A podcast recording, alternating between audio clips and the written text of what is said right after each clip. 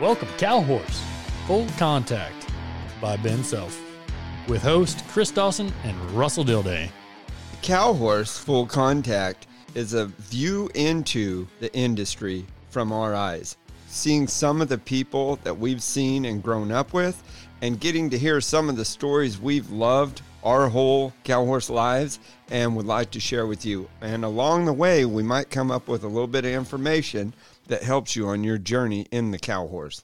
This episode brought to you by Hauser Furniture, Tishomingo, Oklahoma.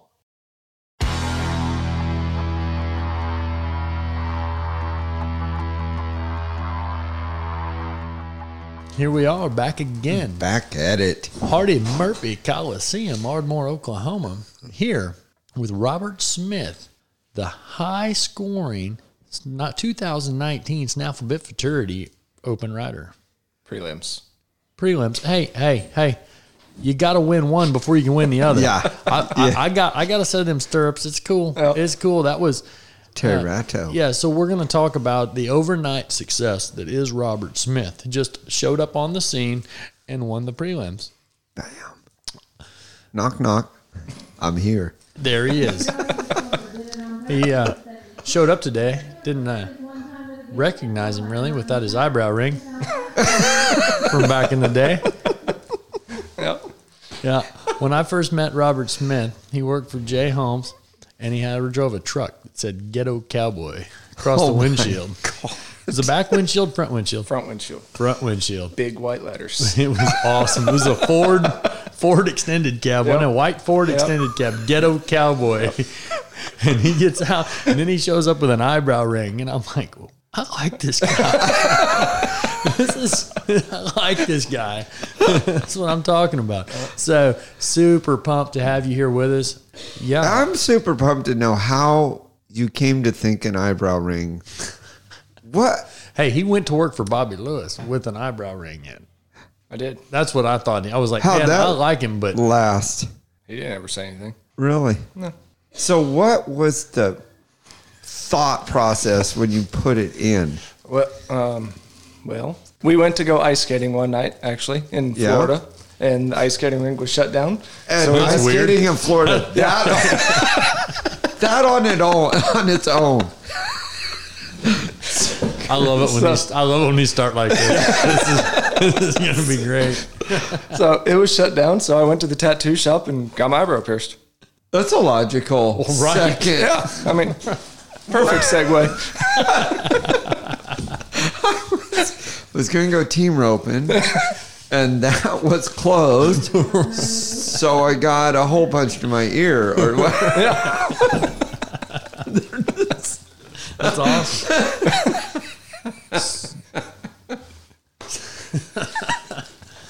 so hilarious to me. So I guess let's get into a little bit of a professional interview. Talk to us a little bit about your horse that you showed Snaffbit last year. Sweet little babe. Oh, ball face. delicious. uh, Delicious. a dual spark out of a smart Lou and Omer. Uh, bought her as a well, actually, my wife bought her the day she was born. Uh, we have the full brother who's eight now. I showed him snaffle bit through the bridle, and she really liked him when No I started kidding. him. So, She's a full sister to him. Mm-hmm. Really? yeah. So Very cool. she claimed if that mare ever had a filly, she wanted it, and she was ugly as when she was born. she looked like, We'll, t- we'll t- we're shooting for PG. oh, sorry. she looked like a little Clydesdale baby when she was born. We could put her out there in the lead on the front of the pretty much. Budweiser wagon. Yep, yep, yep.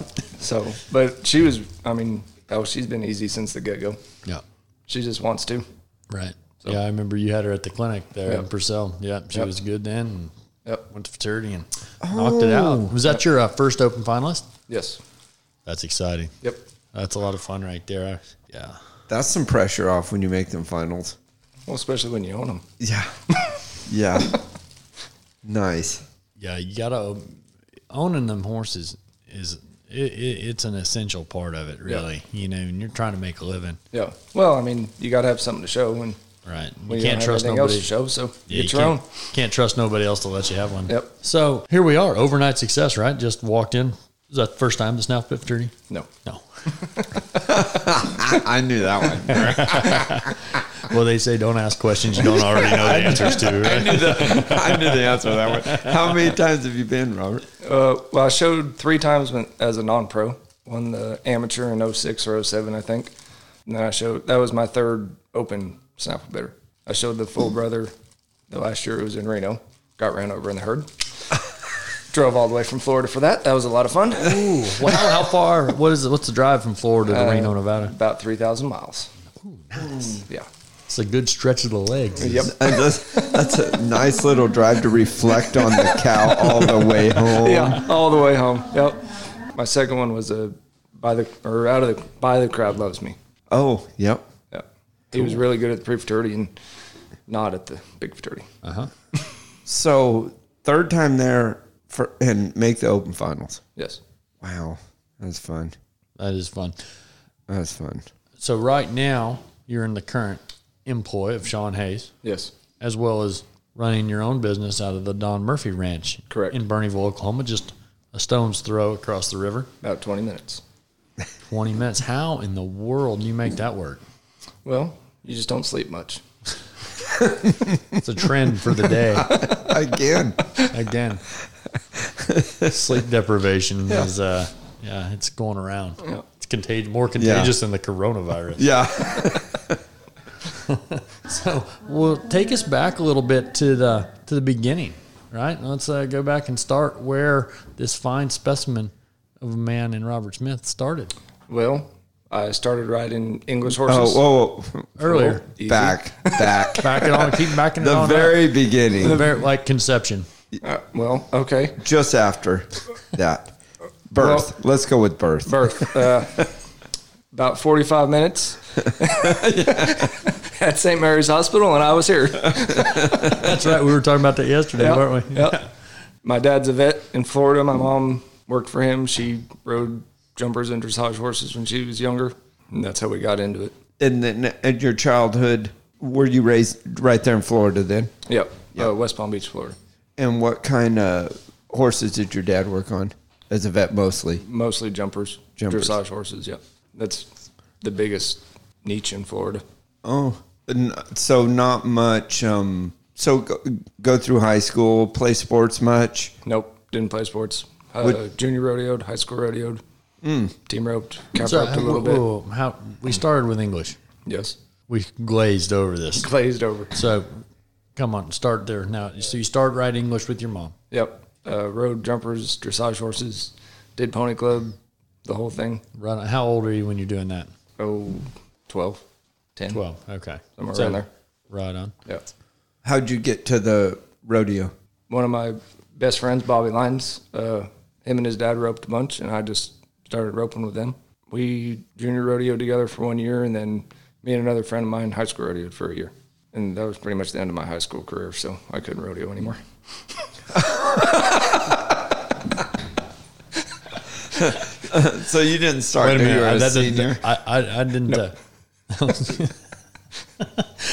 my, my schooling wasn't great, but I don't think that added up to four years of high school. I made it too. And then what happened, Robert? I moved out of the house. I went to work for Jay Holmes. Uh, worked there for a year or two, then went to work for Bobby. So the truant officers didn't know where Jay Holmes' house were, apparently. Pretty much. I guess. Yeah. So uh, what kind of trouble were you getting into there, Robert? Where to your high school career? The best kind. Yeah. No real, no jail time. No. No, I never went to jail in high school. I went to court a couple times. Got to do uh, anger management. nice. Yep. At $140 an hour, you learn to count to 10. And uh, did that fix everything, or was it a little while till you got handled? yeah, I outgrew it more than counted through it. So did Bobby, they they rode with Jay, right? Bobby, Lines. That's how Yeah, you oh, got yeah. hooked up Yeah. with Jay Holmes down Yeah. there, and then decided decide you wanted to train rope horses or just. Well, I just really wanted to train some- horses. I got you. I got I you. wasn't going to go to vet school, obviously. So. Just the With- next option. With, the- with anger management, maybe, maybe structure or was another issue. Taking direction was an issue Well, at that age. yeah, I don't know it. They say a lot of horse trainers are unemployable. Yeah, I don't know. I just I hated school. That's all there was to it. I didn't want to be inside. So, so what, what was Jay thinking? I don't know. Cheap help. What was Jay? So you're 16, you go to work for Jay, then something like that. Seven, Six- yeah, 17. 17, I think. Yep. Yep. And what were you doing for Jay at that at that point? in your life? Um, well, I was doing a lot of breeding work, collecting studs, breeding mares, you know, gophering, saddling, unsaddling, Yep. warming up. You you really hadn't. So so you were at that time. You really hadn't done a ton of riding. Oh, yeah. I weren't- mean, or had you? well, I wasn't w- working for him, but I roped in the AQHA stuff and shown a little on the cow horse and reining and Oh, pleasure you- horses and trail horses. And yeah, I mean, I'd been. so where'd you learn about this stuff? That's what. Yeah.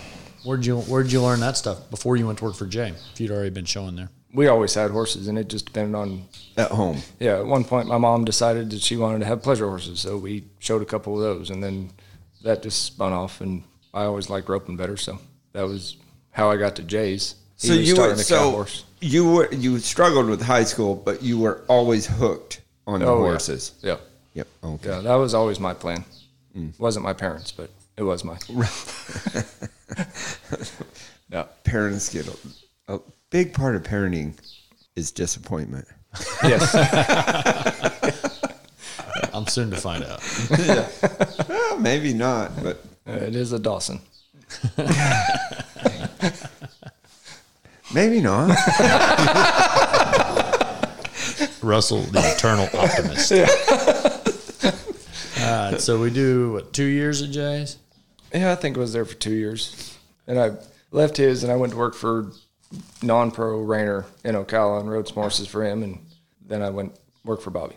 Ted Chansey hooked me up for that. I got you. I got who was the non-pro runner? Angelo Barantini, I got you. And how long did you stay there? about six months. I got you. Raining was too much. Too much one event. Yep. Too much one event. So Oklahoma bound Yes. to the But, great. but Bobby what Love. did you get out of Jay's before we leave him? Oh, I mean, I got to rope a bunch and, you know, learn that. And we started, we did some cow horse when I was down there. And So you Yeah. got you got some experience in the cow horse pen. and Oh, yeah. stuff there that Yeah. you hadn't had as much of before. Right. Yeah. The only time I ever showed in the cow horse really before that was on my little rope horse. And that was just filling AQHA classes. Yeah, for fun. Oh yeah. Yep. Okay. Flo- It's hard to get points in Florida. I bet. so, That would- the- but there was some exposure there Oh, yeah. to the cow horse, huh? Yep. And this is uh, what year, ish? late nineties. Late nineties. Okay, Hmm, good. That was my first cow early horse. I think I 2000s. was filling a filling a class, filling an app show in Sioux Falls, South Dakota, when I got on Dakota. my first time down the fence. Wow. Yep. Yep. Split reins and I don't know. They made me cross my reins so I wouldn't get any points because they put me on a pretty good one. But They could not trust you. They didn't even trust you they then. didn't trust me then, rightfully so. The judge comes up to me. Like I saw him, I don't know, a year or so ago, and he was like, "You remember? I think I judged you your first time down the fence." I'm like I do remember. And he's like, "And you'd have won the class if you hadn't had your reins crossed." I'm like, "You think I wanted to cross my reins?" I was like, "Don't don't act like that was like a silly youth kid mistake. Yeah. Like that was not an made me. option." yeah. So So then you move on to Bobby's. Yep. I was there for six years. Wow. did you have the eyebrow ring the whole time? No, no, about two months. Two months. Gave up on that. Yeah, Got kept I hanging it. outgrew that. Kept hanging it on. Yeah, it was a spike in it. Bottle racks? Yeah, So haven't seen how Robert fast in did two- it grow back? Yeah, where's Robert? Somebody He's tied stuck him to to, a the bottle rail. rack. there's a lot, lot of to get stuck to around there. hung it up on a nail. Yeah. yeah. So how long did it take the hole to grow back in?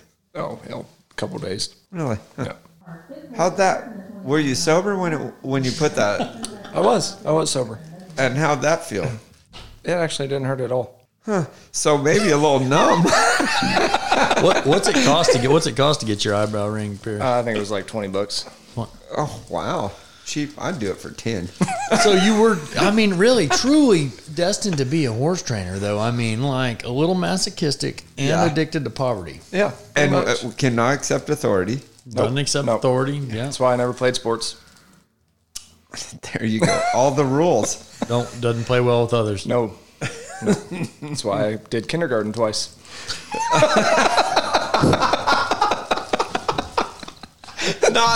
not a lot of people can say that. Not a lot of. You, But d- you did it here's for what- me. Yeah, What I hate to admit is that I did too.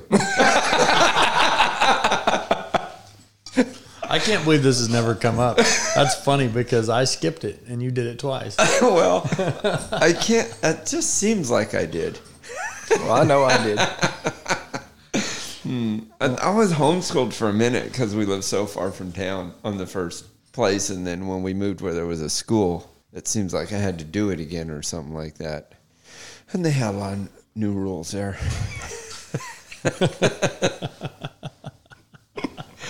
so Bobby Lewis's. Bobby Brett Lewis, Yep, how's it start out? a lot of roping. Kind of got burnt out on that. I had a, a Palomino stud when I was in Florida that I cow horsed on and roped on. I bought a highbrow cat stud from Frankenora Deal that we cow horsed on. I didn't particularly care for him when he got to Sioux Rainier, so I let Andy Adams show him, and we'll talk about that later. But No, we better go ahead and pull on that thread. yeah, uh, right now, I hated the horse. He was really physical, and Andy, Mr. Mr. Downtown Cat? nope, just plain cat. Just plain cat. That's right. Sorry. Andy had just moved from Jay's out to Florida. He was actually at Don's at the time. Yeah. He needed something to show. I didn't like the horse, so he showed him. One of the world's greatest on it. that horse, yeah, that one. stupid horse. Stupid You, did, horse. you called my wife a bad picker. That's probably how uh, Gary Gonzalez felt when Tony Piggott won the cutting for 30. oh, yowzer. So, how'd you know Andy? You just pulled this guy out of the air? or No, what? Andy was at Jay's when I was down there. I got you. Yep. So, y'all been buddies for a while, Yep, and he was trying to make a living? yep. He was out on his own, and I had a full time job, so he needed a horse to show, and I didn't like it. And you were, and you were working for Bobby. Yep. Excellent. Bobby was a little pissed off. I didn't let him show him, but I would have been. If you were working for me. I'd have been too. I'm not gonna. I'm not gonna let you show him, Bobby. But if you pay me, I'll pay him to show him. exactly. yeah. So then what? Uh, well, I was there for six years. I uh, I was technically Bobby's breeding manager, so I was showing in the non-pro. Oh right. Yeah. So I showed mostly at the age events there, the you know snaffle bit and stuff like that, and that's when I won the amateur. And I sold that horse to Germany or something. So how many? Oh really? So how many um mares a year did you have to breed there? Oh well, I did mostly the I did I collected the studs more than bred the mares. Diane Beckman did all the mare breeding. Oh, how many studs? Um, well, it depended. There was probably about eighty studs there. We collected about fifteen of them probably. That's a good full day. Plenty work. Yep. Yep. That breeding business, that's kind of like being in the dairy business, too. That's you're you're Yeah. there. Yeah. A lot of outside mares, or No, Bobby owns most of his own. Most mares. of 'em. Yeah. so how many mares were you breeding on site? Well, they were all down in Gainesville, but I bet he had, I mean, upwards of 70. Man, I think that was when I worked for Todd. That would have been Uh, you were at Carroll's. was I in, okay? Yeah, because Bobby still kept his mares down there. Yep. yeah, man, that is a lot of animals. A lot. wow. keep track of. And then every year, 70, then 140, then, oh my they God. multiply. Yeah. Oh, That was the job. wow. Yeah. So in six years at Bobby's, that's is that a record? Uh, no, no. I think uh, Adam Morrison might have been there for seven. But he was doctoring cows out of a tractor bucket. Yes, he was. Elaborate. It's a story. Elaborate. For, it's a story for another time. We'll make CJ Murphy tell it. it's great. Good times. Were y'all there at the same time? yes. You were. Yep. He got there after me and stayed after me. Weren't you guys up there? Didn't me and Todd come up there for a quote unquote barbecue one night? Were you there still? For you would have been there for that. Todd. Bergen. I don't remember that. Oh. It doesn't say anything, but That doesn't mean anything. Well, uh, Bergen is yeah. I'm at Carroll's and he's in town. I don't know, maybe before the world's greatest or something. I'm like, hey, they're having a barbecue up here at Bobby Lewis's house. You want to go? Yeah, heck yeah, I'll go up there to a barbecue. Well, we get there, and there's eight pizza boxes on the table. and I'm like, this doesn't look like any barbecue I've ever been to. Barbecue, chicken. pizza. So there Barbecue was, chicken There was, there was some beers and some pizza and a pool table, and and me and Todd had really never hung out very much. And that Stayed. guy plays pool really good, by the way. Good to know. Good to know. Don't let him sucker you into Yeah. a billiards tournament. that He'll pool get you. table got a lot of use. Yeah, that was my It pool was at- table. yeah, it was at Carol's. It wa- and it was somebody else's before that. And that, Yeah. that table because it's It got some might stories. it might still be there. yeah, I think anybody that's been around that pool table immune to Yeah. the coronavirus. Yes, for sure. guaranteed. so, oh, just thinking about that pool table.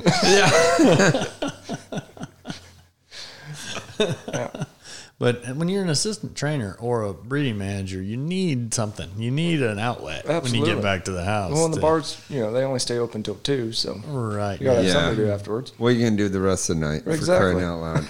When I I have worked to for go to Carol, work till five. Right. the first two years I worked for Carol, I would seriously play nine ball until my hamstring was so sore. How did you hurt your hand? dude. seriously, I that's just what I did every night. No, By myself. Not, that's not the amazing part. How did you make your hamstring sore Well- playing pool? When you like lock your right leg down, you know, and it's straight, like when you break and what have you. Yeah, seriously, I played a I played a lot. I, my hamstring never got sore playing pool, so I, Well, maybe we just didn't have the dedication. that's true. Maybe I wasn't doing it right. I maybe just had too much frustration built up. on that job. so after we leave Bobby's, I love these. this is so much fun. Can't believe we get paid to do this. Oh wait, wait a minute. Oh, wait a minute, We know. That's right. dummy. Put my eyebrow eyebrow ring right here. It's gotta go right here. yeah, right there.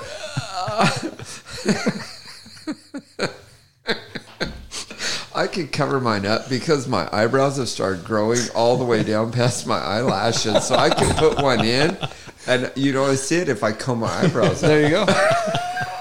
You know they make trimmers for those. I got one. You gotta use it though. No, I'm telling you, this is trimmed. I don't even. I can't believe you, You would got two think those are caterpillars long. on your forehead. I'm not a unibrow. No. I'm a, a grow brow.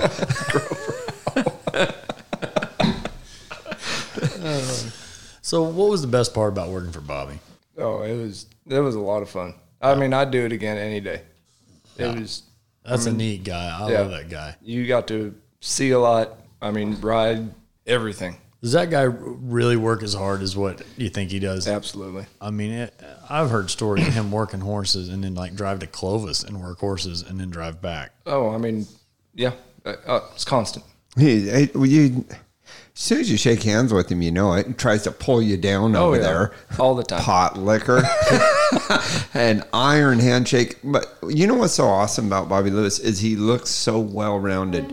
Oh, I he mean, is. there's just nothing about horses and doing it that he wouldn't do. No, if he would pick one event, I mean, whether it be the cow horse or the cutting or the reining or you couldn't beat him.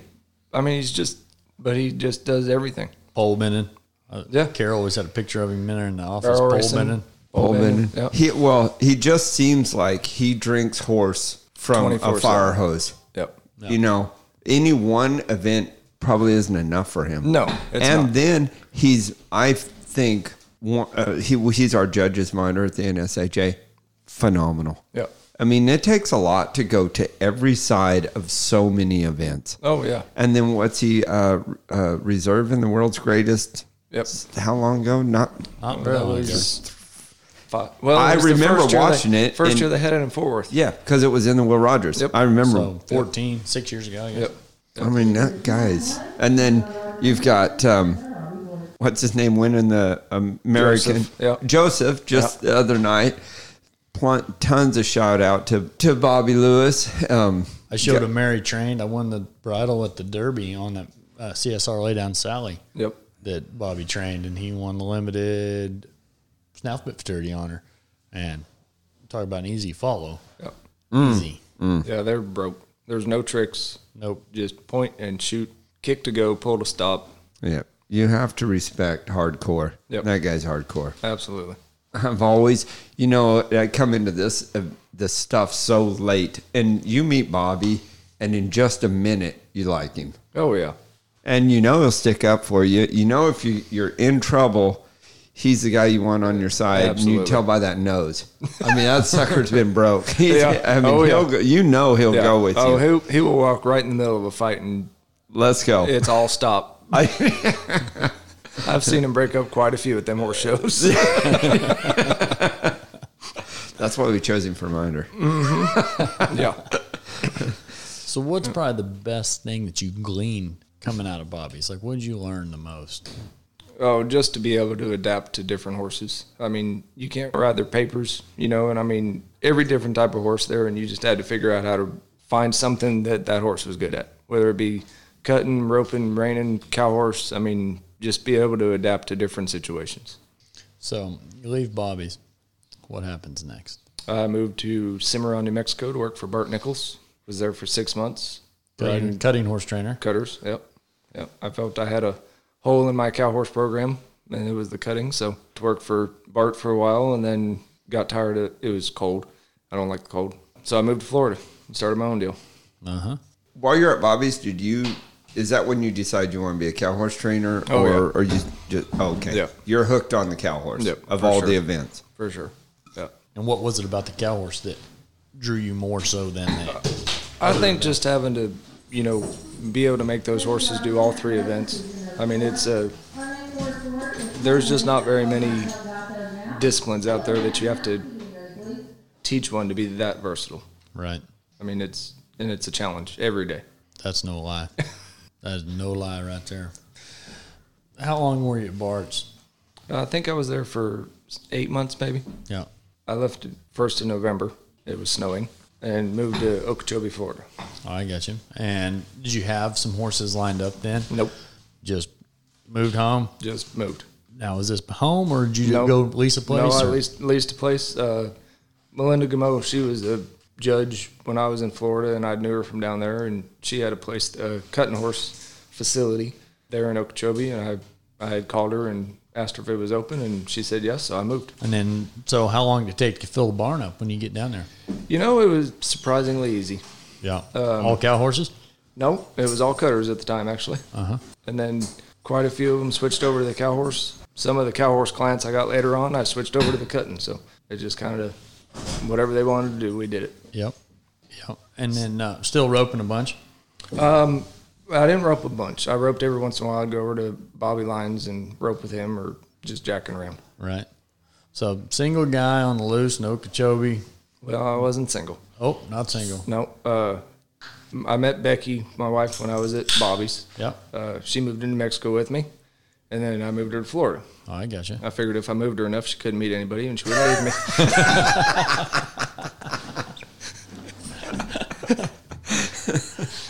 Uh, That's awesome. So when, uh, but you guys just living together? When did you guys get? Uh, when did you guys get married? Uh, we got engaged in 2010. No, we got engaged in 2009. We got married in 2010 or 11. I And should this know was that. living in Florida. Yes. Yeah. Yep. And so just starting your own business down there. Got you a fiance Yep. and trying to figure out how to pay the bills. Yes. Yeah. Luckily, she had a good job in town. Oh, Nice. kept man. nice. It's the way it's supposed to be. Yep. Yep. she worked for a pharmaceutical co- company down there. So Oh, right on. That's convenient. Drug Yes. pusher. A exactly. drug pusher Yep. and a horse trainer. yeah. yep. What was the change in your life when you you and Becky kind of, you know, be, when you found someone solid? You know, I think it uh, became a lot less chaotic. Oh, Just slowed you down, let you yeah. focus. Yep. I mean, you know, there, no reason to go to the bar anymore. Right. So More got to- sleep. got to sleep a little bit more. Got to s- save a little more money. You know, all good things. Do you think it helped you to uh, focus on the training and your the way you wanted to go, or was it not that big? You were that focused on it before. Well, I mean, I was always pretty pretty intent on what I was doing. She maybe pushed me a little more, which was a good thing. Um, gave me a little accountability. You know, it wasn't all about me anymore. Mm-hmm. So, kind of makes you try to do right, I guess. Yeah. Do you think that did you see any changes in your ability to show and the maybe the did it change your mindset and the pressure of showing the deal with the losses or any of that sort of thing? you know, I don't know. I think showing in the non-pro for as long as I did, and always owning my own horse, you know, it.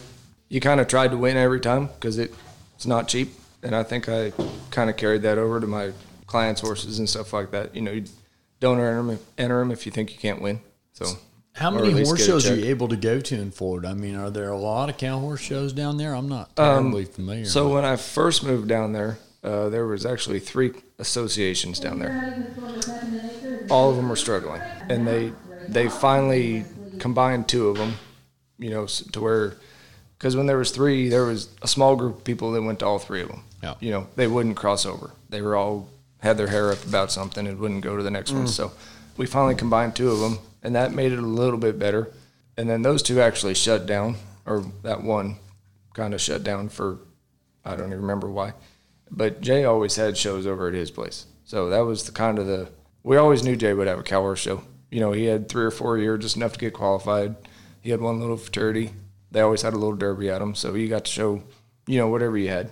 and how many shows a year that is he? He's just just a three, huh? I mean, so Well, then he was just having three because there was the other two associations. Um, after they shut down, they actually started an affiliate, I guess, and they had, I think they had one a month. You know, July and August they didn't have them because it was so damn hot. But Yeah. they had about one a month down there, and there was two cuttings a month in Florida. You can stay busy. plenty enough to stay busy. Nice. Yeah. What brought you back to Texas? Well, it's kind of a big fish, little pond down there. When I was down there, I tried as much as I could to come out here and show just to stay, I don't know, I guess try to stay current, you know, but it, it's kind of hard down there. I mean, it's a, it's more of a hobby down there in Florida for people. You know, they don't leave horses in training. They're not really all about fraternity horses. They kind of, you know, they want them tuned up and they buy finished horses and, you know, you get them for a month or two at a time and I just got tired of making the drive to Texas all the time. So Sean Hayes, or actually Tammy, uh, approached me at the World Show one year and asked me if I'd come work for him, and I told her no quite a few times, and then, then she persisted enough, and I finally gave in. So Texas bound we are. Yep. Hey, so before we get all the way to Texas, I want to go back to one thing about what was it like going because we haven't had this question before. What's it like going from the non-pro to the open? What was the apprehensions of it? What did it or did it even bother you just wanting to go train so bad that it was easy to give that card up? Well, I mean, it was always the plan. Working for Bobby, it worked out to be a non-pro because, you know, he didn't go to a whole lot of cow horse shows then. So if I wanted to go to one, I just load up my horse and go. Yeah. Um it was your own deal. Yeah, I think it, it the last year I showed in the non-pro at the snaffle bit. I think everybody was a little keen on what I was doing, and the judges didn't really hide it well that I shouldn't be in the non-pro. Uh. So when I got home, I called NRCHA and gave up my non-pro card. So it wasn't that tough for you.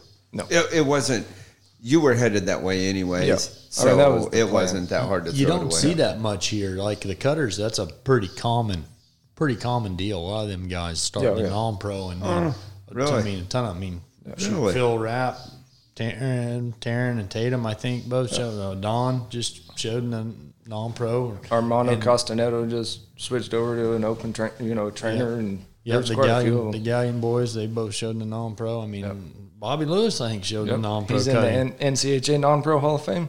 yeah. Wow. Yeah, so a ton of them guys switch over like that. Uh, I So didn't really it's- know that. Yeah, Yeah. it's pretty unheard of, really, in our deal. There's not like Yeah, just you know you're either a trainer. It's just or, not. yeah, in ours. I don't know if there's I mean, Tish will I. Tish will one. Um, give up her card. Yeah, Yep. There's one. Um, I I guess think. Annie had to. Annie went back the other way Yeah. and then gave it up again. So Right. she's Yeah. made the transition Back and forth. But yeah, that's interesting. Not, so, all the paths. Yeah, so You know many- what I'm saying? There's just that's it. Everybody's got a different different trip. yep. And when you're working at the breeding deal, it's not like you're training, so it makes more sense Right. to go the non-pro route. Right. Especially if you're raising your own horses and able to Yep. do some horse trading there. I mean, Yeah. that's that was always my retirement plan until Annie messed that all up. Dang it! I was like, man, I'm gonna ride these horses until I can retire and just ride my own. Well, yeah, it's like I have a. I'm not crazy about the non-pro at all because I feel like what does owning the horse matter? What well, I mean, really, is that really a way to measure competition level? That, that's always bothered me. Right. It doesn't matter whether you own or not. It's where do you believe, belong in the competition level? I don't, Or and the I le- don't. Leveling system. Yeah. And I don't like that people start getting mad at people because they're winning a little bit and they're in the non pro. And so now they're trying to get, Yeah. you know, get after them. I don't like that part of it. Right. Um, and if you're good enough in the non-pro to go compete in the open, then I want More power to you. Yeah. Yeah. I like it when everybody's just going where they go and nobody's worrying about who's riding what. That's Right. like, you know, Yeah, I think it's kind of like the NCAA. that's a long ways away. the NCAA conversation, you know, about them college guys getting paid or not. You know, I think you Mm-hmm. can have that. You can probably sit around and debate that for hours on end. Yep. So back to Texas. so Sean and Tammy offer you a gig. Yep. Get back here. Get back into the heart of horse country. Yes. Give you an opportunity to get to the, all the majors, huh? Yeah. I mean, I mean, get you back in the thick of it, and you know, when I moved to Florida, you know, and and just threw a shingle up and started it, it was kind of a, I mean, it it was fairly easy, but it intimidating. Uh, move halfway across the country and don't have anything to do except starve for a little while. Knew I needed to come back to Texas. Didn't really, kind of hesitant about doing it that way, and it was kind of a perfect transition, really. Oh, let you get back here with a little bit of security. Yeah, I mean, Yeah, you know, that right. steady paycheck's not all bad. No, turns you- out, turns out it's pretty good. Yeah, well, that was um, about the time I had Traveling Jones. I was like, man, alive. If somebody just hire me, To be I'd me. go be an assistant. if they just hire me to somewhere. be me. Just let me have this horse Yeah. and make sure I can get to town on him. right. And then give me a paycheck also. Not all Yeah. bad. Entered. Yeah. Enter. yeah. No But one what ab- called. what about- crickets? The mindset though, because I know that that's it's a little bit tough after you've worked for yourself and nobody has set your hours and told you when and where you're going to be there Mm. to change that mindset and go back and Yeah, it was that was one of the biggest hesitations, you know, and me and Tammy talked about it a lot, and me and Sean talked about it a lot, and you know, they've been pretty good about if I need to go, you know, do something or go to a horse show and they're not going, they really don't have a problem with it. As far as hours, I mean, we all pretty much work the same hours, right. Mm. daylight to dark, so whether you know somebody else is telling you to be there or you have to tell yourself to be there. Yeah, no, that's it. There's no way around it. But like you say, but now you've got your own business also. Right. And so how does that work? You go to Sean's in the morning and then Uh, I worked for at Sean's, you know, all day, and then uh, go up to Don's and work them till I'm done. and where you you live at Don's, you live on Sean's place? or- No, right down the road from Sean's place. I got you. Wow. That sounds lot. overwhelming. How old are you? Thirty-five. Sounds real overwhelming. How old are you, Chris? I'm 38 and I can't imagine doing that 3 years ago. You're out of shape. Uh, apparently extremely out of shape. Back in your day, you could do it for a week or two. yeah. yeah, the problem I had with driving around was get- ADD would kick in. I'd forget where I was going and I'd get over here and I'm like, what? I I don't even know how I got here. Kind of, Why, where, what was I doing? Yeah, I have to stay in one place and stay focused. that was kind of back to the two years of high school. You know, get your driver's license. Kind of hard to find the school. Because GPS works everywhere except Uh, there. were No, There. no GPS there. Russell, this was a long horse show. I rode a lot of horses, and I really just want to get back to my house and sit down in my leather recliner that goes past zero that gravity. goes to the zero gravity. Lay it out. Now, You know, it makes me wonder where would I go get one? Where would I go? well, I'm going to tell you where you can go. You can go to Tishomingo, Oklahoma, to Hauser Furniture. They're the bomb, really. Like they've got the best stuff. They've got queen washer and dryers. You ever had one of them? Speed Queen, baby. I've got one. The tub is huge. The speed- It's huge. You I get mean- everybody's clothes in there. I don't have to do laundry, dude, for two weeks. Like my wife's out of town. I don't have to do laundry until she gets back. Right before she gets there. Right. Just keep putting it, in there. Like, yeah. Hey, babe, did the laundry for you. All She's like, all you gotta do is fold it. Yeah, just I just folded if you fold it and we're all done. I did the hard work. Right. I got the dirt out. Yeah. And when you get done with that, I'll take you down to Tishomingo. We'll go have a little drink and visit them folks at Hauser Furniture. Right. Yeah. We can go over there to Old Reds, right across the street from Old Reds. Yeah, have dinner. Old- I'll treat you dinner for folding the laundry. Right. It's perfect. perfect. Yep. Yeah. Hauser Furniture. Make sure you check them out. They're supplier of top grain custom leather furniture by Justice. They also have bedding by Serta and M Lilly. They're a proud supplier of Speed Queen washer and dryers. And if you're having some troubles decorating your house, like I know I always did before I got married, you can consult with their owner, Carrie Golden, for any of your decorating needs. And she ca- she's got an eye for style. Uh-huh. Just I mean, I know you're a natural, so me you probably wouldn't need her. But a lot of people need help looking and dressing and decorating like you live. I'm telling you. Well, don't don't forget to check them out for any furniture and bedding needs you may have. Yep, go down there and check them out, Chris. Down there on that uh, Hauser Furniture Facebook page, I know that Troy and Carrie made some hilarious commercials in the past. Just scroll way down that Facebook page and bring them up. I mean, they are gutbusters. It's pretty good. If you like Dale Brisbane or anything funny, Yeah, you're gonna love it. gonna love it. And they dress up several different ways. You might you might think they have multiple actors, but no, it's just them in costume several different times. Just like Eddie Murphy coming to America. That's right. So go see Troy and Carrie down there. See if there's something you like. You need appliances or you just need to relax. They got what you need. And you can always just go have a little relaxation across the street if that doesn't work out. Right? Even if you don't need furniture, don't be afraid just to go hang out with Troy and Carrie. They're awesome. Free coffee. Free coffee. Yep, get after it. So, what do you see with these younger trainers around? What do you think is the biggest mistake you're seeing people make, either in their horse training or in the way they run their business? Like, what are some pitfalls that you could share with some people that are kind of in your same boat that are Well, I think a big mistake a lot of people make younger, and I've done it too. I'm sure we all have. Is you know you if you have your own program, you know whether whoever you learned it from learned it from yourself or whatever, and then you know you get to a horse show and you see guys doing something else, and you try to retrain your horse at the horse show, and then you wonder why it doesn't work. If you're going to retrain them, maybe try it at home, not the day before you show them Or day of. Uh, or day of.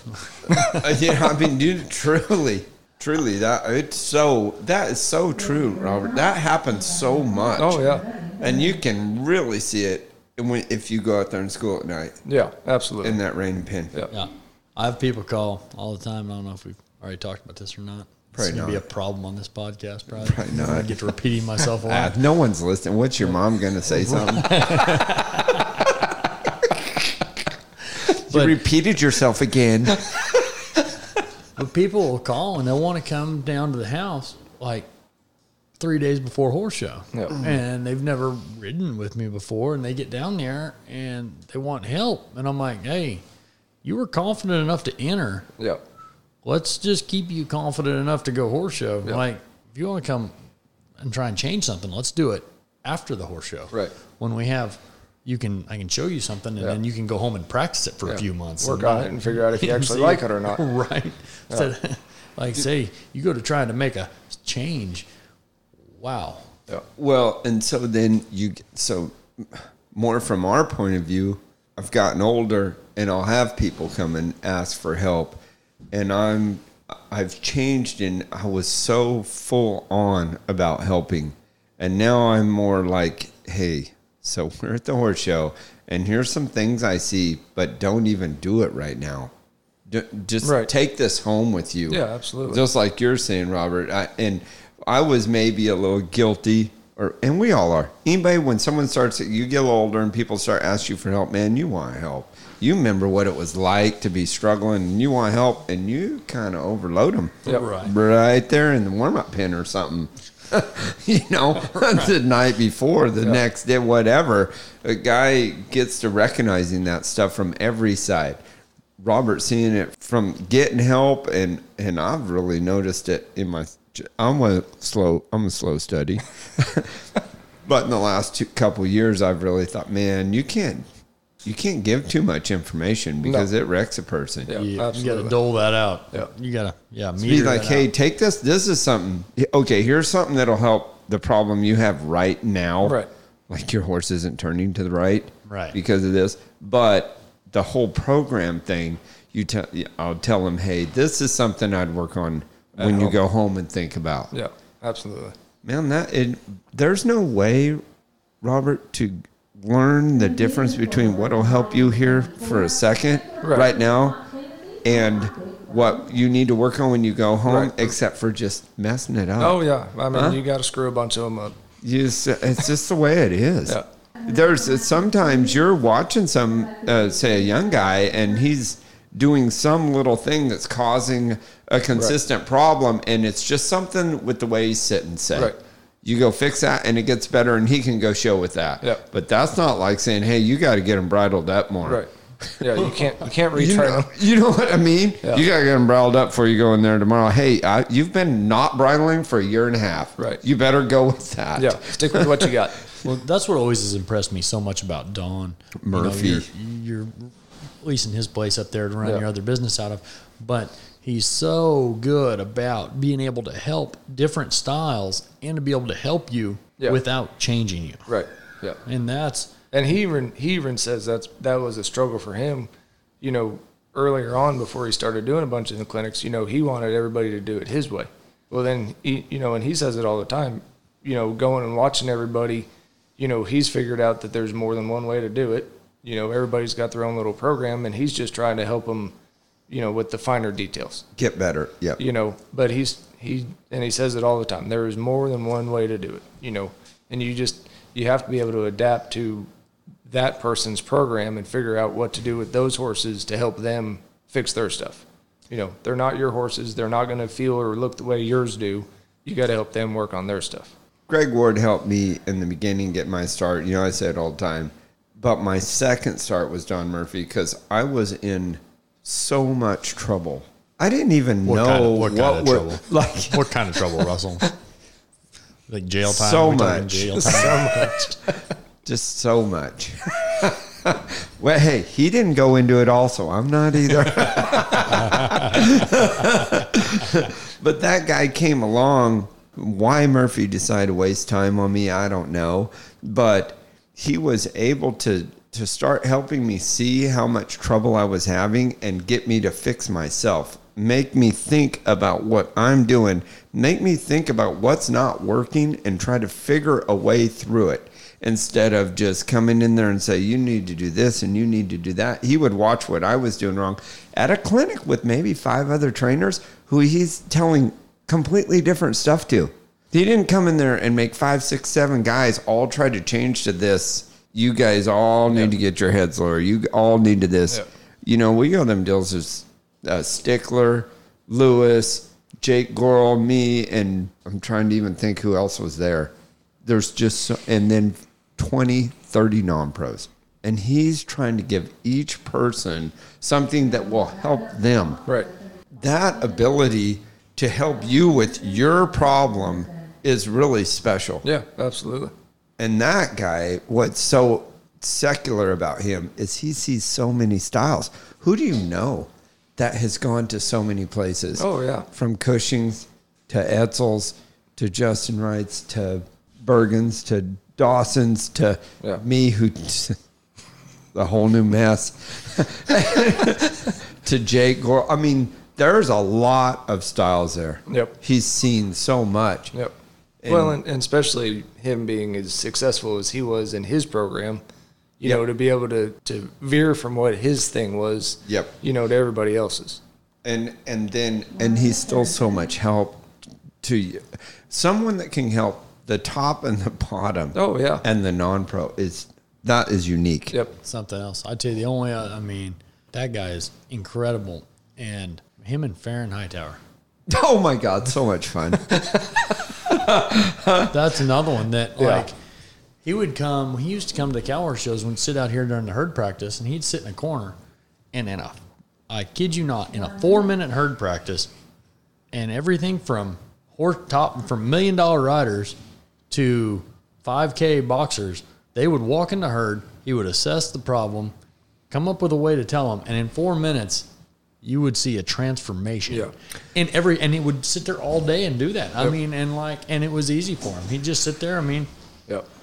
no big deal, and, he'd And- just take and- little things and just oh, no, a little more pressure on that cow's head right there. Oh, get away from him, catch him right there. Yeah. And and nothing that was particularly his style of doing it. nope. I mean, his style is different. Yeah, no, You know. for sure. yeah, because he's such a field guy, Oh yeah. and the Yeah. fi- and sometimes the field guys are hard to learn from Yeah.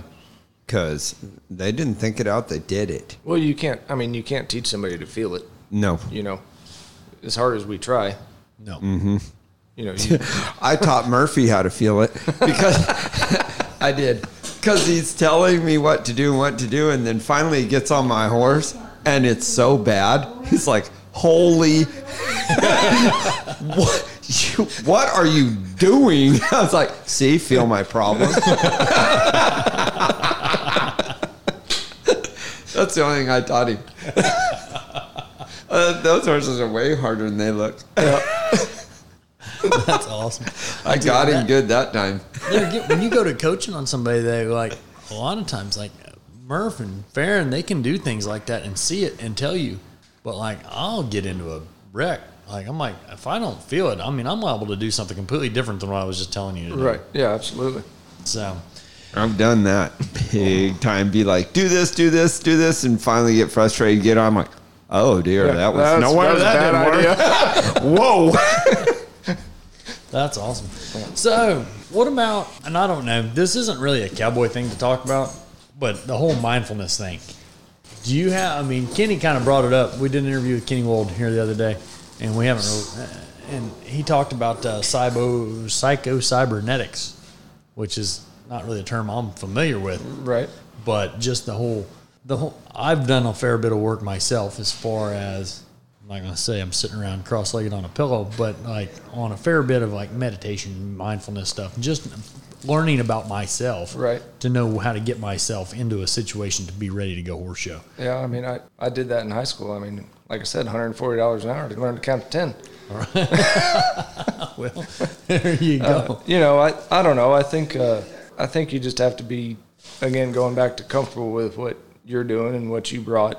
You know, and not I don't know, not you know, let everybody else's not get in your head as far as what they're saying because most people in the cow horse are pretty friendly and all want to help you.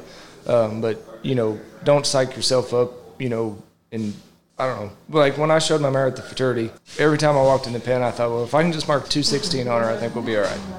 You know, and she excelled way better than that, you know, luckily. I think you have to be comfortable in your own skin, you know, in anything you do, you know, to where you're not bugging out when you go somewhere. Well, I don't know if that answers the question or No, not. I but think I think that speaks volumes. I know that we did a clinic there last year up there in Purcell, and I was like, man, you can go get information about well, your horse needs to run straight to the other end of the pen. Right. Like this information's not hard. No. But I wanted to try and share with them people. It was just a quick little day and a half clinic or whatever. Me and you and Russell and um, Wade. Wade. Yep. Yep. And I tried to really get into 'em, like what really happens before you walk in that show pen. Right.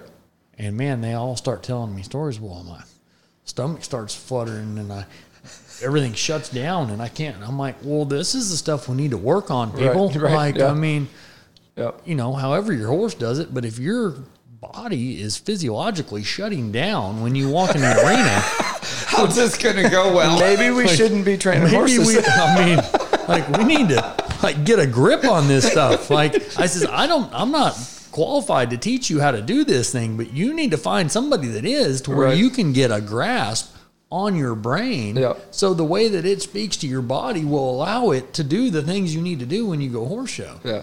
You know, I think so. When I was in Florida, uh, Barbara Schulte came down and did a clinic down there with a bunch of non pros. Um, and she's a lot into the sports psychology. And she doesn't ever overcomplicate anything. And you're not sitting there thinking, trying to fall asleep when she's talking. She's just, she keeps it really simple. And I think the best thing she ever said to a non pro that I heard was, if you and your horse aren't getting along, maybe you should get a different one there's plenty of them out there. I mean, I know no, not everybody can go afford to go buy a hundred thousand dollar horse, but you know, if you paid whatever, maybe it's time to just go get a different one. You know, I mean, if you're struggling that bad, you know, and you're that nervous to get in the show pen, something's bad happened to you. Sure. You know, and I always tell people, you know, showing for the first time, you know, there is nothing you can do in that show pen that everybody else hasn't already done. Yeah. I mean, really, you fall off. A lot of people have fallen off in Chopin. You go off pattern. Who gives? You know, I mean, there's you just got to be go make your run. Don't worry about what everybody else is doing. Just go do what you and your horse can do. You know what was funny about that is when you said psychology, you changed.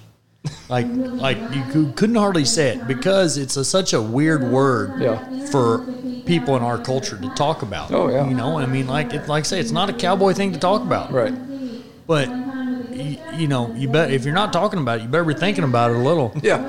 Yeah. You know, unless you want to just keep getting your hind parts whipped, Right. Because it's going to happen. Oh, yeah. Because I'm gonna promise you, I'm working on it, and I know that whether they're talking about it or not, Right. Them ones that are beating you, they're working on it somewhere. Oh yeah. And like saying, it's just it's like it's almost like a taboo subject. Like you can't like if you say it, it's like Right. what the heck? Yeah, what's wrong with you? Yeah. But Um, you better be working on that rascal. You know, the huge thing about what you just said with the non pro, get another horse. Here's the thing about the non pro, it's way so more than what you and I talk about a lot with the trainers. As a trainer, you stick with that horse and you figure out how to train. Yeah, absolutely. But a non pro, this is your outlet. And if you can't get along, it doesn't mean that's a bad horse. Right. But It's just not a this good isn't team. your 24 hour job. Right. And, you, and why? Right. Why, Why? struggle? Exactly. Find something you get along with and move on Yeah. with it and have a good time. Yeah. You'll have a better time. Horse have a better time. Everybody, be, everybody will be better Yeah. off. I mean, you got to give it a good, co- good college try, but there's a point where if you're not making this your life, you you need to figure out something that makes it to where you hate, no, to where you enjoy doing Yeah. it rather than go out there and just have. Yeah, I mean, it, it better be fun. And it better be fun for us all because let's face it, we're never going to get rich doing this. But non pros, Yes. they better have fun doing it because they're spending a lot of money and a lot of time. So what? Yeah, you're gonna go spend a ton of money to have To hate just- yourself every Yes. time you walk out of the pen? That's not what it's for. No. and No, it's and, gotta be fun. and and and uppricing the horse isn't always isn't the answer. No. you don't always need a better horse. Right. Right. You Just, a different one. A different one. yeah. Different dance partner. That's very. Sometimes that's expensive. Yes, absolutely. Well, but I mean, uh, you know, I don't know. I think if you if you're stuck in your own head and you're worried about what you know what's going to happen bad, it's probably going to happen. Yeah. You know. And also, I think you know, for the psychology, one of the biggest things is to just realize this is a horse show. Absolutely. And they're going to have another one. Yeah, and you know what? As long as if this you go out coronavirus there, doesn't take over. Yeah, right. Don't it, it's it's not it's just for fun and if you lose, it's not the end of the world. No. It's like losing a basketball uh, half court game with your cousin. Treat it like that. Yeah. And then it's not so then you don't put so much pressure on Right. the outside. I mean, I don't understand all the pressure outside the non-pro class. D- Settle down, man. Yeah. Just go out there and have fun. Show us what you've been practicing. Say, hey, look at this, mom. Right. And then if it doesn't work, go try it again. Yeah. I told a non pro one time, this might be why I don't have very many non pros. Weird. we were in Stevenville, and I says, "Listen, I says I want you to do something for me." He says, "What?" I says, "When you ride in the arena, just fall off." He says, "What are you talking about?" I says, "Well, it'll be something different." I says, "Because we work on stuff and it gets better, and you go in the show pen and it's exactly the same thing every single time." I says, "Just try something, just fall off. At least it'll be something new." Yeah, he don't ride with me no more. Yeah, but but I think he used that. I think I mean he's gone. and he got better after that. Yeah, I think it's. I think it was good for him. maybe maybe he got a better teacher. really, maybe he did. but it's hard because you make you walk in there and you'll have everything will just you revert. Oh yeah, you instant. revert and it's like, listen, so you might lose a cow. Like, leave your hand down and like push a foot on that thing and see what happens. Yeah. It might work.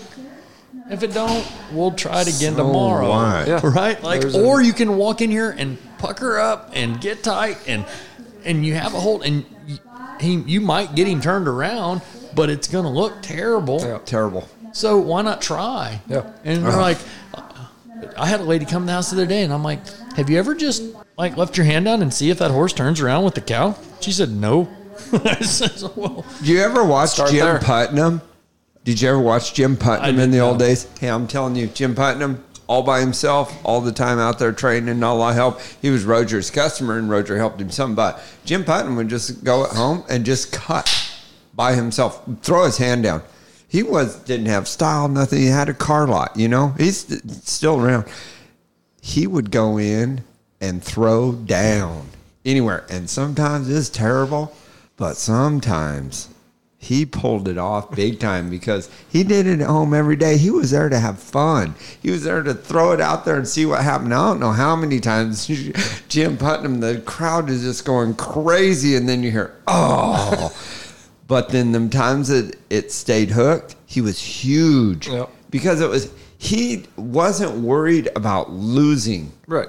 he was gonna say watch, Yeah, watch this me. or hey if it was almost so cool you know what i mean i just love that that's, about that that's a better story than, well, Mark to 68 again. yeah march the Yeah. 68 again i almost i almost i almost, Oh did mark a 68 Yeah. yeah.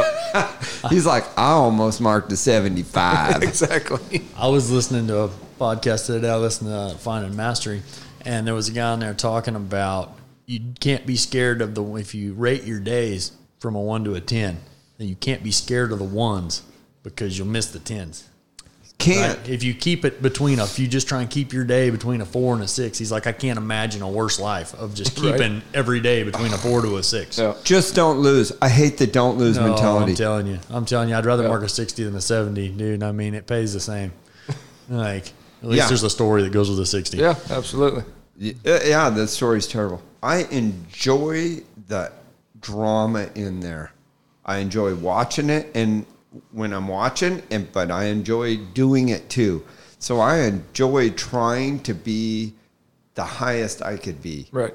And if you lose, at least you don't be like, "Yeah, I wish I'd have tried a little harder." Yeah. Exactly. You know? Yeah. Yeah. well, I was a respectable 70 and it was only two holes out of the money Right. hey, let's go try. it. I'm not trying to place. Right. A lot of times I should. Well, that's what I told somebody else. I said down there, and uh, well, Corey won that derby down there in Fort Worth the other day, and I'm standing at the back gate, and he comes in, he's got a good lead, right? And they're like, "Oh, here we go. Here's a big run." I'm like, "You'd be surprised." I was like, "Man, that guy's awesome because he's not. He wins a lot because he's not scared to win second. yeah. Yeah. you know. And sure, not to say that he don't go for it when he needs to, but he's so smart about it. Yep. And when he's got a lead, you know, I mean, Yeah. sometimes, you know, and not a seventy wasn't going to do it, No. but the seventeen was going to do it. You know, 72, 73 was going to do it. So there's no sense in trying to be a six Right. when a th- Yeah. two or three is going to win. Yep. Like, man, that guy's awesome. at Well, and he knows. I mean, he knows all his horses so well that he knows exactly what he can do, can't do, and exactly this is what I need to do to mark this on this cow, Yeah. on this horse. Yep. You know, he's he's phenomenal at that. Yep. If I do this, and like I'm saying, and then and you run a little riskier because if you do this and you mark a 15, eh, I might be one second. Right. Yeah. And like I say, I think you need to be a 16. I think you marked 17. Right. Man. Way easier to have to come from behind. Oh, The for- most pressure is the lead going Oh. to the fence. oh, that's the worst. Yeah. I mean, Yeah. that- ooh, it's that's like nightmare. Yeah. that's what we talked about for that world's greatest. Like, don't be leading it. Don't be leading it Yeah. like, until the last buzzer goes. Then you can lead it. But up till then, you just be in be within reach. Yeah, within reach. It's the easiest place to be. Yeah. I mean, I'd love to be out there in the lead. but I did like later on decide that, you know, when you're in lead, just go try to win the go around the fence work. For me, Right. doesn't work.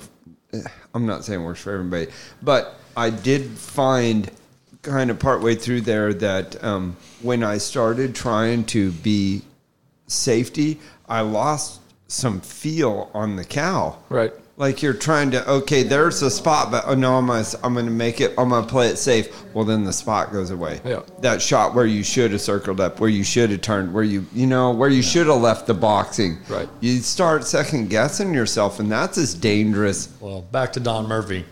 When it comes to fence work in the last round, you just work the cow that's out there. Yeah. Yeah. And like maybe you need to know if okay, I'll take this loop instead. Like if a certain if one certain situation arises, maybe I'm going to take the safer Trust. route. But other than that, Trust yourself. you gotta yeah, you just gotta work that cow for what it is. And Yeah. that's and that's gonna get you where you're gonna go. Yep. What would you say, Robert, is your biggest horse related accomplishment? I guess winning the prelims at the Snaffle Bit fraternity. Well, that's a pretty good one. That's a that's big. that I mean, is- how many horses? How many factors? How many things got to come right Oh, to yeah. win the prelims? More than the finals. Yeah, for sure. And I tell you what's cool though too is uh, they still give the stirrups, right? Yep. Yeah. So uh, yeah, the Terry Otto sponsored high prelim score. Uh, th- this has been brought up before, I know, but I'll bring it up again uh, in memory It's of the his son greatest. Jason. It's awesome. And uh, yeah, no, that's my most prized trophy that I've got is on stirrups. Yep. We lost Gordon, so he didn't get to make your stirrups. No, Daryl Davis made him. Daryl did. Yep. That's cool. Yep. So kind of start a new era there. Yep. So that's a pretty good, uh, pretty good horse related accomplishment. Uh, what about your biggest disappointment as Russell leaves to go? Russell's about to go have his proudest moment while you're thinking on that because his son is about to make his first ever Fence run in the show pen. In the show pen. Yep. The debut of Yep. the Dill Day. if I knew how to stop this machine, we would stop and we'd go watch too. Go watch it. Yeah. Yeah. Uh, biggest disappointment. Um, I don't know. Probably you know knowing you have a good horse and never really showing it to its potential. I guess it's all relative. You know, you you you have a good one, you screw it up. You have a bad one, you make it better. I don't know. I don't know that I've ever just been. I mean, when I lost, when I drove all the way from Florida to Reno on a pretty good horse and lost my third cow, pretty disappointed Right.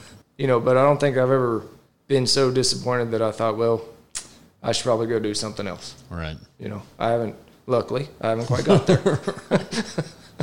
Well, we won't either. We're too hard headed, yeah. Robert. Oh, I yeah, mean, for sure. If, if we were going to do that, we'd have done it A long time ago. Yeah, no doubt. So after you did that, did you show back or did you just load up and go No, home? no, I showed him in the rain work and showed him down the fence. Yep. I figured I was already there and Yep, darn wasn't right. going to cost any more money to stay. So, right. Yeah, I think one time I left the show, and I, I did all I didn't want to, but I was like, it was the bridal spectacular. I drove to Queen Creek, Arizona, with one horse that I owned Yep. to show in the bridal spectacular, Yep, yep. and I walked in there. I think I lost my first cow, yeah, and I'm like sleeping in my nose of my trailer. yeah. Like with no, I mean, and this isn't a living quarters. Right, This is no. just the tack room. Yeah. All right. Slept in that and got up the next morning and drove back to Texas. Yep, Like, yep. There was no go round. There was no, No. div- I was like, man, there's absolutely no way I can redeem myself Yeah. this week. No, it's done. I'm just Over. going to go to the house. Yep. What do you think is maybe the most important trait for a young guy that's wanting to get into the horse business, be it training or breeding, whatever? Probably being hard headed. I laugh because we seriously just interviewed Dell Hendricks and he said exactly the same thing. Like, I asked the same question, I got exactly the same answer. Yeah. I mean, you you you've got to have a serious love for it. I mean, and have a lot of self motivation, but you better be tough. Every part of it. Physically tough, mentally tough. I mean, you and have somebody really good behind you. I mean, but you you better be hard headed because it's gonna suck for a while. Yeah. I'm going to tell you what, there's not anybody at these horse shows that I would want to tangle with. No. You know what I mean? Like, the most soft smoking, nicest guy out there. I'm kind of afraid if you wanted to really, if you wanted to step in there, you'd probably just tear Yeah. your head off. Yep. Like any, I mean, there's not anybody out there. No. that- I mean, No. I mean, if you're, I if- think that keeps everybody's manners in check. yeah, absolutely. I mean, we're all we're all still here, so Right. we got something. You're darn right. So what about you said your parents didn't really want you to be a horse trainer. Did they kind of come around and got on board with the whole horse training game or are they still a little uh, waiting No, for you to grow I- out of it? No, I mean, I think they're pretty much over, you know, let that dream go. You know, my dad being a vet, you know, he, my sister's a lawyer. I mean, you know, it's kind of not really the family thing to do. My mom was always more supportive because that was always kind of her dream. Life happens. Um, but no, I mean, they, you know, my dad's absolutely supportive right now, and so is my mom. I mean, they, they came around to it pretty quick. Yeah, well, that's cool. Yeah, that's. I can't imagine how hard it'd be. That's one thing that I've had is my parents have always been like they were both horse trainers, and so they've been like full on. Like Yeah. when I went to work for Todd, they were like, "Listen, we'll treat this like you're in college. Right. Like, you know, like we're not gonna just pay for everything, but we're gonna, you know, you, we're gonna make sure that it's you're have the opportunity to work for cheap." Right. right? Yeah. And I hadn't done anything to get myself in any financial issues before Right. I went, so I didn't really have any obligations Right. anywhere. But yeah, but without their support there, man alive, I can't. I Oh, see I- them kids doing it today. Like I said, they've got themselves into like, I've got to make four hundred fifty dollars a week to make cover my bills. Right. And I'm like, what in the world? You're 19 years old. How do you have that many bills? like, cell phone. Wait. What do you have? A cell phone and a truck payment? I mean, come on. yeah, like Yeah. you need to you need to work on your budgeting. Yeah, that I think that's a, a serious problem with today's youth is they're I don't know if they're just trying to keep up with the Joneses or think everybody owes them something. I don't know, but it's it's hard. I mean, and you see it all the time. Mm-hmm. They have a totally different outlook on life. I don't know. Yeah, I don't either. Like I said, there, y- you see the guys that stick. Not that none of us drive nice trucks and trailers, but everybody that I know has old stuff. Well, yeah, You know what I mean? Like, Yeah. I mean, my trailer's a '92. Yeah. I know your trailer ain't no spring chicken. nope, nope. I mean, I think like, it's a 2000, but it's Right. damn sure paid for. yeah. Well, that's it. And like, as long as they're safe, I mean, sometimes you got to get new stuff. Yep. Like that's cool. Yeah. But like, you see them guys that kind of roll in and they think they got to have three brand new dualies and Yeah. four different brand new trailers and this and that. And I'm Right. like, Yeah. how are you doing that? Yeah. I Because I, got a lot of stuff to pay for that doesn't include a shiny new trailer. Yeah, exactly. I mean, I- you know, a lot of people say they, they just figure that they'll always have a truck payment, which is fine, you know, and you probably always will, but you don't have to have two truck payments and a new trailer payment all the time, Right. you know. Yeah. That's it. I mean, that's been always been my theory. I mean, I like shiny, but sometimes it just doesn't work out. So, what do you think was your brokest moment? Like when, uh, and this is a two-part question. Financially, like, have you ever been in a place where you just didn't know if you were going to make it home? And yeah, we'll start there. I'm I'm sure I've had a lot of them. I've never put myself in a situation where I went to a horse show having to win a check to get home. If I can't afford to go, and again, showing my own horses, uh, if I can't afford to go, I don't go. yeah, You know, there's been a lot of times that bills don't get paid and stuff like that, but I mean, I think that's just anybody's life, really. Sure. It's not abnormal to have no money in the bank account, right. but you're going to get paid again pretty quick. So eat ramen noodles for a couple days, you'll be fine. I, I told a kid that one time. I told him, I says, "Hey, if you want to be a horse trainer," he says, "What do I need to do?" I'm like, well, you, "Have you ever had ramen noodles?" He said, "No." I said, "You need to go to that store and get you some ramen noodles. You need to eat ramen noodles for a week." yeah. Learn And at to the e- end, love them. and end of that week, let's talk again. yeah. Well, I don't see him again for a month, and I, and he's by now he started his own training business. I says, hey, uh, I don't really say anything to him. He asked me, he says, well, what do you think about me going out starting my business? I says, well, did you do what I asked you to? He says, well, I went down there to Walmart and I looked at them ramen noodles and I looked at the ingredients on them, and they just weren't for me. And I'm like, well. That's all you know. That's all I needed to know. And about a month and a half later, he was out of business Yep. Yep. it didn't last very long. So yeah, going on from that is the about the brokest moment egotistically. Like it was ever. I mean, I know you said you, there's never been a moment that you didn't you want to do something different, but just that gut punch. hard ego Like- blow. Yeah, I mean, there's, yeah, I'm sure. Again, driving all the way to Reno, losing the third cow, pretty hard ego blow. My wife's pretty brutally honest. She kind of keeps me in check there quite often. But you know, again, I don't know that I've ever in the horse industry or in the profession that I'm in. I don't know that I've ever been just that gut punched. Right. I mean, I think if you if you take everything as a learning experience, I think that those hard gut punches come a lot easier. Sure. I don't know. I don't know that I have a specific answer for that. Right. Well, I, I mean, that kind of leads into another question is how do you feel about failure? And I think you told me, like, I mean, that failure's got to be about learning, you know? Yeah, I mean, you, um, we all fail constantly. Yeah. You know, in everything, you know, you just got to be able to learn from it and not take it too personal. What about, what, I know what you, I know the answer to this also, but because you, with two deals going, you have no time for anything, but do you have anything else you like to do? Do you do anything outside of horses? Well, I, I like to fish um, in the ocean, not in lakes, so that makes it pretty hard living in Texas. um, so that one's pretty much out. Uh, play golf every once in a while, Yeah. but no, right. Yeah. I've got a, I've got a set of golf clubs myself. yeah, yeah. I wipe the cobwebs off them about once a year. Right. That that would be the biggest ego blow. Go play golf. Yeah, you ever get to feeling too good about Uh-huh. yourself? Yeah, Just go, yeah. Go play nine pick holes. up, pick up that one iron. you know, take a swing. yeah. So, if you could go back and tell that kid that was getting in trouble in high school, you could go tell him one thing.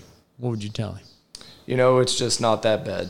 I mean, you, you know, high school and you, you don't have any real problems. I mean, I didn't. There's, I'm sure there's kids that have, but, um, you know, I obviously had a family that supported me and loved me, and, you know, nothing's that bad.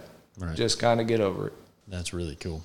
Ben hates it when he leaves because we come up with all kinds of stuff, Free range. free range. so, you have been all over the country showing. East Coast to West Coast and everywhere else. What is your very favorite place to show? And it doesn't have to be. I mean, it doesn't uh, have to be anything. Just what's your favorite place to show for any reason? I think my favorite arena to go down the fence in would be the one in Reno, Nevada, because it's big and the cows run fast and it's a lot of fun. I think every time you walk into the Will Rogers, it's just a really cool feeling that you get to show in there. Uh, thinking about all the other people that have shown there before you, great people that have shown in there before you. There's been some sorry ones showing there too. There's been a couple of them. Yep, a couple of them. We won't talk about that though. You know, that's that's a that's a tricky one. Favorite place to show. You know, there's been a place, a lot of places with good memories. I don't know. Favorite place I lived or visited was probably New Mexico, but not in the wintertime, um, just because of the scenery. Right? I guess if I had to pick one, it'd be Fort Worth. Yeah. It's just that's a that's just a cool place. It's probably my favorite. yeah. No, it's a good one. That's a good one. What would you say was the most important five minutes of your career? And that could be anything from a piece of advice to a certain victory or whatever, but the most important five minutes. Like, My wife said it was the two horses before the two horses before she showed Shine Smarter in the herd because she and they both lost cows. Right. Yeah. Right. Um, Mine was a piece of advice that was given to me. Yeah, I was going to say, I think the most, if we're going with advice, uh, Ron Rawls told me once that I was, I was living in Florida and uh, we were out in San Angelo at the World Show. He told me that, that I'll never meet anybody that has to have a horse in training. If you think about it, I mean, you'll, That's good. nobody. Advice. That's So- good advice. I tell you, that thought crossed my mind this week. Yeah. This, I mean, horse shows getting shut down. Dadgum NBA shut down. Oh, yeah. Like, I mean, surely it's all temporary, but it makes you think. oh, like, yeah. I mean, the first thing you're going to trim is the luxuries, Yep. right? So, yeah, that's a. I think that's a really good thing for all of us to remember right there. Is Yep. never going to be anybody that has to have a horse in training. That's outstanding.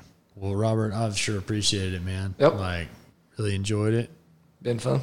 I hope everybody else has enjoyed it. And now uh, there we go. So we're staring at a board here that we don't know how to hit the buttons on. And been showing. Thank you, Robert Smith. And uh, look forward to seeing you down the road at the next horse show. Yep, absolutely. And till then, go fast, make good decisions. So don't forget to go visit our friends Troy and Carrie at Hauser Furniture. Check out our show notes for more information on how you can let Hauser Furniture fill all your housing accessory needs. And make sure you tell them that your friends here at Cowhorse Full Contact sent you their way.